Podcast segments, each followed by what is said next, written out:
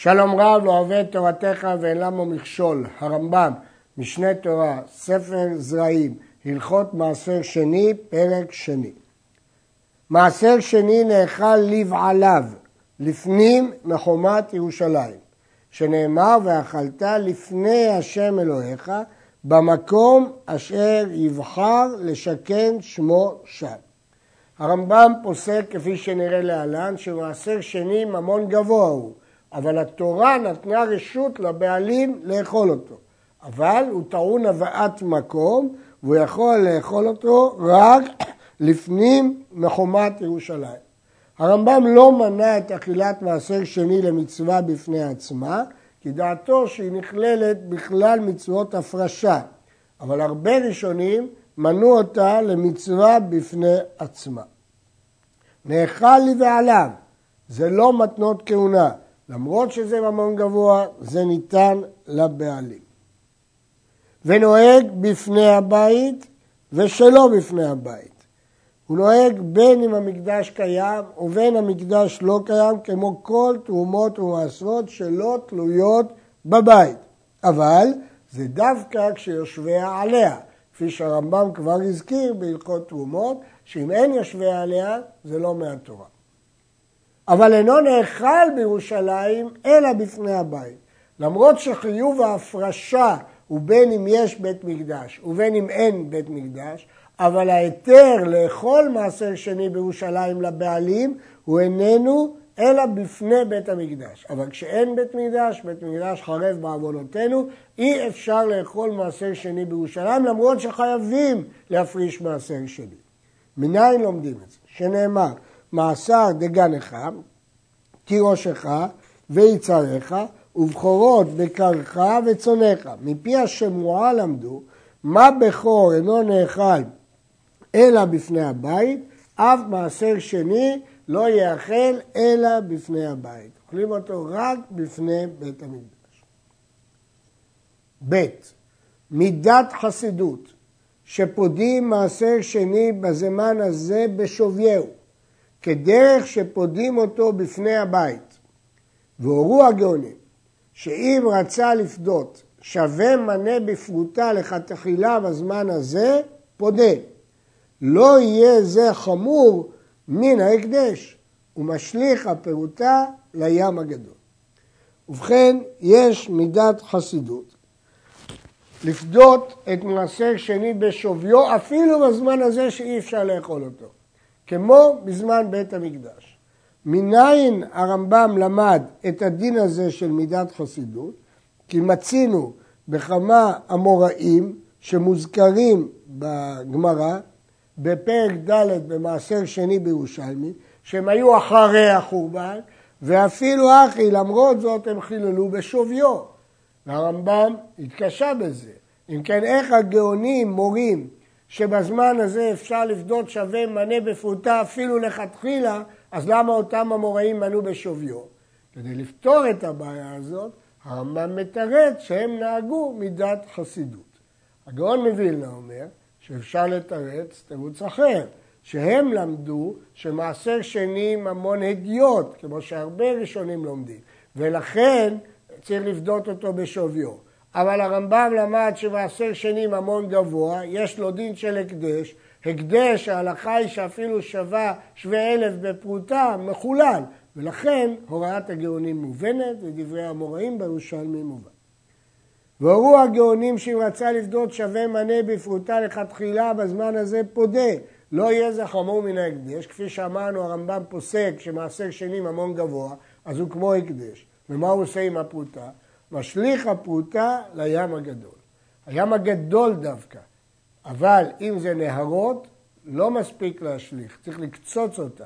ים הגדול, בגלל שהוא מלוח, אז זה מתעכל את הפרוטה. אבל בנהרות מתוקים צריך לקצוץ אותה לפני שהוא משליך אותה. היום נוהגים לקחת מטבע, לחלל דגת תירוש ויצהר כדי שתהיה פרוטה חמורה, ולחלל עוד הרבה על הפרוטה, על המטבע הגדולה הזאת, וכשהיא מתמלאת, לחלל אותה על פרוטה חוץ מהפרוטה החמורה, ורק את הפרוטה היא לקצוץ או לבאר בשעת הביאור. אם הגיעה שעת הביוב, אז גם את המטבע הגדולה צריך לבאר. אבל אפשר לחלל אותה על פרוטה, ואז לבאר את הפרוטה. וכן, אם חילל מעשר שני מנה, על שווה פרוטה מפירות אחרות, הרי זה מחולל, ושורף את הפירות שחילל עליהם, כדי שלא יהיו תקלה לאחרים. כפדיון נטע רבעי, רבעי בזמן הזה, כמו שבארנו בהלכות איסורי מאכלות. וכן, הרמב"ם פוסק שאפשר לחלל מעשר שווה מנה על שווה פרוטה, לאו דווקא על מטבע, גם על פירות אחרים. ואז את הפירות שהוא חילל עליהם שורף, כדי שלא יהיו תקלה, כי אי אפשר להעלות את זה לירושלים ולאכול שחרב בית המקדש. כמו פדיון נטע רבעי שהרמב"ם פירש שעושים את אותו דבר. הרעב"ד מקשה, שהרי מצאנו בפירוש בגמרא במסכת סוכה, שהפירות הראשונים לעולם לא יוצאים לחולין. אם הוא חילל על עוף וכדומה, כפי הדוגמאות שמובאות שם בגמרא. ועוד מצאנו שצריך מטבע ולא, ולא פרע, טבע ולא פרע, לחלל דווקא על מטבע וצרתה הכסף. הרמב"ם לא פסק כך, וכיצד הוא מתרץ את שתי הגמרות הללו? את הקושייה שהקשנו מגמרא במסכת סוכה, מתרץ מארי קורקוס, שזה דווקא שאי אפשר לחלל על עופות וכדומה, אבל על פירות מאותו מין אפשר לחלל, זאת שיטת הרמב"ם. את הסוגיה השנייה שהוכחנו ממנה, שאי אפשר לחלל אלא על מטבע ולא על פרע, פרע שם הכוונה דברים אחרים, כמו חתיכת כסף וכדומה, אבל לא פירות מאותו המין, שזה לפי הרמב"ם אפשר לחלל. כשם שאין אוכלים מעשר שני בזמן הזה בירושלים, כך אין פודים אותו שם. אי אפשר היום לפדות מעשר שני בירושלים, גם היום. ואין מחללים אותו שם. אי אפשר לחלל אותו על פירות אחרים. ואין מוכרין אותו. ואם נכנס לירושלים, אף בזמן הזה, אין מוציאים אותו משם. אם מעשר שני נכנס לפנים מהחומות, אי אפשר להוציא אותו. אלא מניחים אותו שם עד שירכב. אין פתרון, רק להניח אותו עד שירכב. וכן אם עבר והוציאו משם, מניחים אותו עד שירכב. אסור להוציא. אבל אם הוא עבר והוציא, מניחים אותו עד שירכב. אי אפשר לפדות מעשר שני בירושלים. לפיכך, אין מפרישים מעשר שני בירושלים בזמן הזה. אי אפשר להפריש מעשר שני בירושלים בזמן הזה, אלא מוציאים את הפירות בטבלן חוץ לעיר, ומפרישים אותו שם, הוא פודר. כיוון שאם הוא יפריש בירושלים, הוא חייב להניח אותו שירכב. ואם יפרישו שם בזמן הזה, ירכב. מה נוהגים היום בירושלים, נראה בהמשך. כל האוכל כזית מעשר שני או ששתה ממנו רבעית יין חוץ לחומת ירושלים, לוקה. שנאמר, לא תוכל לאכול בשעריך. נדגיש, ביין השיעור רביעית ולא בכזית. לגבי אוכל תרומה, למדנו בפרק י' שהשיעור ששותה יין זה בכזית, אבל לגבי מעשר שני, השיעור שלו ברביעית. חוץ לחומת ירושלים לא קש, שנאמר, לא תוכל לאכול בשעריך, מעשר דגנך ותירושך ויצריך.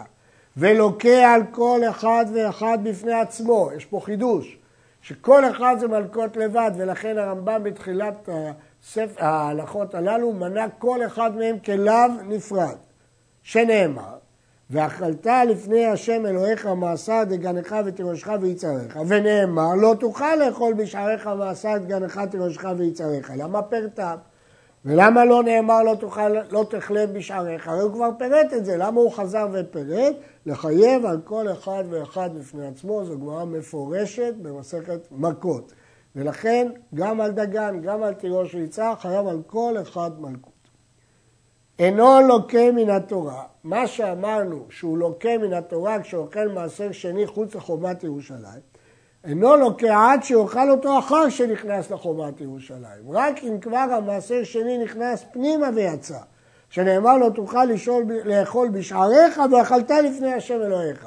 כיוון שנכנס למקום אכילתו ואכלו חוץ לוקה, אבל אם החלו קודם שייכנס לירושלים, מכין אותו מכת מרדות מדבריהם, מכיוון שהוא עוד לא הגיע למקום שראוי לאכול, אז הוא לא לוקח על זה שהוא אוכל בחוץ, אבל מכת מרדות מדרבנן. נעיר שיש גם מצוות עשה, הוא עבר על מצוות עשה לאכול אותו בירושלים, זה ברור, והוא לוקח מכת מרדות, אבל אין לאו. מקצת ועשר בפנים ומקצתו בחוץ, האוכל מזה שעדיין לא נכנס, מכין אותו מכת מרדות, והאוכל בחוץ מזה שנכנס, לוקח. אם מקצת נכנס והוא הוציא אותו ואכל את כולו בחוץ, על החלק שלא נכנס חייב מכת מרדות, על החלק שנכנס הוא לוקח. נפקא מינה לגבי כזית. אין פודים מעשר שני בירושלים, אלא אם כן נטמא. אמרנו קודם שאי אפשר לבדות מעשר שני בירושלים, אבל אם הוא נטמא, אפשר לבדות אותו, שנאמר, כי ירחק ממך המקום, ברחוק מקום הוא נפדה, ואינו נפדה במקום. היה הוא בפנים, ומסעו בחוץ, אפילו הוא היה אוחז אותו בקנה, הועיל ולא נכנס המעשר, הרי זה מותר לבדותו שם בצד החומה. הרמב"ם מפירוש המשנה מרחיב את הדברים. כתוב בתורה שאוכלים את המעשר בירושלים, ואמר השם שאם נמנעה אכילתו בגלל ריחוק מקום ייפדה, משמע שאם אי אפשר לאוכלו פודים אותו. אז מה ההבדל אם הוא לא יכול לאכלו בגלל ריחוק מקום, או לא יכול לאכלו בגלל שנטמע? בשני המקרים הוא לא יכול לאכול, ולכן גם אם הוא נטמע יכול לפדות אותו. מעשר שני שנכנס לירושלים, אפילו שלדמי, אסור להוציאו משם, שכבר קלטו מחיצות. וכן, יש דין שקליטת מחיצות, וכן פירות הנלקחים בכסף מעשר, שנאמר ואכלת שם לפני השם אלוהיך. החידוש הוא, אפילו מעשר של דמי, ואפילו מעשר מדרבנן, אסור להוציאו משם. למה אסור להוציאו? זה גזירה דרבנן, שמא יבוא לפדות אותו. ואסור לפדות אותו אחרי שהוא נכנס לירושלים, כבר קלטו מחיצות. עבר והוציאם, או שיצאו משגגה, יחזרו ויאכלו בירושלים. כיוון שהמחיצות כבר קלטו, יחזור ויאכל אותם בירושלים. וקליטת מחיצות מדבריהם. הדין הזה שאם קלטו אותו מחיצות, והוא יצא, צריך להחזיר ולהכניס אותו, זה דין דרבנן. הדין של אכילה במחיצות ואיסור אכילה בחוץ הוא דאורייתא, אבל הדין של קליטת מחיצות הוא דרבנן. אפילו מעשר שאין בחומשו שווה פרוטה, שהוא מדבריהם, מחיצות קולטות אותו ואסור להוציאו. אבל מאות מעשר שני נכנסים לירושלים ויוצאים. כל זה בפירות, אבל מאות של מעשר שני אפשר להכניס ולהוציא. פירות שנגמרה מלאכתן ועברו בתוך ירושלים ויצאו, אינו יכול להוציא עליהם מעשר שני מפירות אחרות שלא נכנסו לירושלים, אלא יחזור מעשר שני שלהם ויחל בירושלים ואינו נפדה בחוץ. אם הפירות נגמרה מלאכתן והעבירו את זה בשטח של ירושלים, כבר הם נקלטו במחיצות, הוא לא יכול להפריש מהם מפירות אחרות, הוא חייב להפריש מתוכם ולהחזיר את זה לירושלים ולאכול אותו. ולא יכול לבדות. אפילו עשה כל הפירות האלו מעשר שני אחר שיצאו, לא, לא רק החלק, הרי למה הפירות האלה הוא לא יכול להפריש עליהם? כי חלק מהם כבר קלטו המחיצות, החלק של מעשר, מתנות שלא הורמו כמי שהורמו, אז כאילו כבר הפריש מעשר וקלטו אותו החומות. אבל כאן הוא רוצה את כל הפירות לעשות מעשר שני, על פירות אחרות שלא נכנסו, זה לא יעזור. יחזרו כולם ויאכלו בירושלים. חומר הוא במחיצות. הועיל וקלטו, קלטו. הדבר הזה מעורר היום שאלה מעשית מאוד קשה. הרבה משאיות של פירות וירקות הגיעו מהצפון, מהגולן, מצפון הארץ, מהבקעת הירדן, דרך כביש עזריה, נכנסו דרך כביש האופל, עברו ליד שער האשפות. שם נחשב הדבר בתוך החומה, ומשם המשיכו לשוק הסיטונאי בירושלים. הרי שקלטו אותם המחיצות, כבר נגמרה מלאכתן. ואם קלטו אותם המחיצות, אי אפשר כבר לבדות את המעשר שני שלהם בחוץ, ודנו על זה פוסקי זמננו. פירות שלא נגמרה מלאכתם, שעברו בירושלים ויצאו, כגון סלי ענבים לגת, הוא מתכנן לעשות מהם יין, אז עוד לא נגמרה מלאכתם. סלי תאנים למוקצה, הוא מתכוון לעשות מהם דבלים, מוקצה, אזור שמקצים תאנים ליבשם. מותר לבדות מעשר שני שלהם בחוץ, כיוון שלא נגמרה מלאכתם. וכן פירות דמאי, אף על פי שנגמרה מלאכתם, ועברו בירושלים ויצאו, פודים מעשר שני שלהם בחוץ. פירות מעשר שני, שנטמעו בירושלים, ופדיין. אם נטמעו בבלד הטומאה, אסור להוציאם, אלא יאכלו בפנים, מפני שבלד הטומאה מדבריהם. ואם נטמעו באב הטומאה, או שנטמעו בחוץ אפילו בבלד הטומאה, אף על פי שנכנסו לירושלים, הרי אלו נפדים ונאכלים בכל מקום. אם יש פירות של מעשר שני שנטמעו בירושלים, והוא פדה אותם, אז אם הטומאה היא טומאה דאורייתא, נפדים ונאכלים בכל מקום. אבל אם נטמעו בטומאה דרבנן, אז בכל זאת יאכלו בפנים, כי מן התורה הם טהורים, חייב לאכול אותם בפנים. יש להעיר, הרמב"ם אמר פה, הם נטמעו בבלד הטומאה, שבלד הטומאה מדבריהם. המשפט כפי שהוא כתוב לא ייתכן, כי הרמב"ם כתב בפירוש בהלכות טומאות, שיש ולד הטומאות מהתורה. הוא כתב את זה בהלכות אבות הטומאות, פרק ז' הלכה א', ופרק י' הלכה ט'. אז מוכרחים לומר שפה הרמב"ם מדבר על סוג כזה שבלד הטומאה שהוא דרבנן. ויש באמת שגרסו כך פה ברמב"ם, הם נטמעו בבלד הטומאה מדבריהם. אבל אפילו אם לא גורסים כך, ודאי שזאת כוונת הרמב"ם. לא שכל ולד הטומאה זה דרבנן, אלא פה מדובר על ולד הטומאה דרבנן. מה זה ולד הטומאה? הנוגע באב הטומאה, או הנטמע באב הטומאה, שמו ולד הטומאה. במה דברים אמורים שהכניסה על מנת שלא תתפסם המחיצות, אבל אם לא יתנה, הועיל ונכנס הרי הוא טהור מן התורה, שאין ולד מטמא שני מן התורה, כבר כלתו מחיצות ואינו יוצא. כלומר, אם הוא לא יתנה, וזה נכנס לתוך המחיצות, והוא טהור מן התורה, אז אפילו שזה יצא, הוא לא יכול לבדות ולא יכול את זה בכל מקום. כיוון שמהתורה זה טהור, וקלטו אותו המחיצות, הוא לא יצא. הדין שתנאי פה הוא דרבנן, כמובן. טלטל של מעשר שני, זה צמח, שאוכלים אותו בשעת הדחק. מותר לאוכלת צמחונים. אפשר לאכול את זה כשזה ירק, לפני שזה מוכן. שכך היא ראויה לאכילה, זה לא נקרא שהוא מאבד את מעשר שני, כי דרך לאכול את זה. יש מפרשים שטלטן זה החילבה, שקוראים היום. אז אוכלים אותה כשהיא צעירה וירוקה ולחה, אז היא ראויה למאכל אדם. יש אומרים שהכוונה שאפילו לפני הזמן, יש אומרים שדווקא אז היא ראויה למאכל אדם, אחר כך היא לא ראויה בכלל למאכל אדם. איך יש מציאות שהטלטן הזרוע הזה הוא מעשר שני? המציאות היא רק אם הוא זרע מעשר שני, שאז גידוליו מעשר שני. וכן קרשיני מעשר שני יאכלו צמחונים, קטנית ששימשה להבסת בהמות. הקרשינים האלה אוכלים אותם צמחונים כי הם עוד ראויים קצת למאכל. ואם עשה מהם עיסה מהקרשינים, הוא עשה עיסה, הרי זו מותרת להיכנס לירושלים ולהוציאה, כיוון שהחיוב הוא קלוש, זה לא פירות, אז לכן אה, התירו להיכנס ולהוציא, ואם נטמעו בירושלים ייפדו ויאכלו בחוץ, כי סוף סוף אין דינם כדין הפירות. אילן, שעומד לפנים מן החומה ונופו נוטה לחוץ לחומה, הענפים שלו נוטים חוץ לחומה, אין אוכלים תחת נופו מעשר שני. יש ראשונים שפרשו על נופו, אם הוא יושב על הנוף, הרמב"ם פרש תחת הנוף. מה פירוש? מה החידוש? שלא נאמר שהנוף הולך אחר העיקר, וכיוון שהעיקר בפנים, גם הנוף מקבל דין בפנים. אז לפי הראשונים שאומרים שהוא אוכל על הנוף, זה ברור, אבל לפי הרמב"ם, תחת הנוף היה הווה אמינא שגם הוא יהיה בטל לעיקר.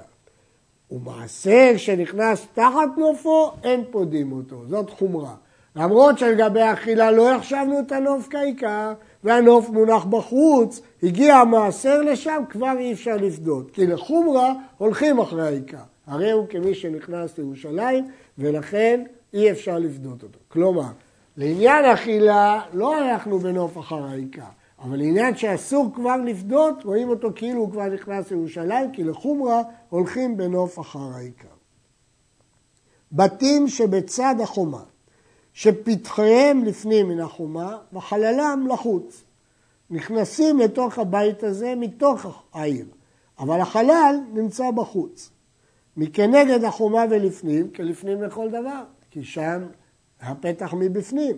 כנגד החומה ולחוץ אין אוכלים שם, ואין פודים שם, להחמיר. אי אפשר לאכול שם כי החלל בחוץ, ואי אפשר לפדות כי הפתח הוא בפנים, אז רואים אין חומרה כאילו זה בפנים. כלומר לחומרה הולכים אחרי הפתח, אבל לא לכולה. היה חללם לפנים ופתחיהם לחוץ, מכנגד החומה ולחוץ כלחוץ, פודים בו ואין אוכלים. אפשר לפדות ולא לאכול. למה? כיוון שגם הפתח בחוץ וגם הוא נמצא עכשיו בחוץ, אז אין שום סיבה להחמיר. כנגד החומה ולפנים אין אוכלים שם. מדוע לא אוכלים שם? כי הפתח הוא לחוץ, אז הולכים אחרי החוץ לחומרה, ואין פודים להחמיר, כי סוף סוף הוא נמצא בפנים. והחלונות ועובי החומה כלפנים. חלונות שיש בחומה והעובי של החומה נחשב כלפנים. עד כאן.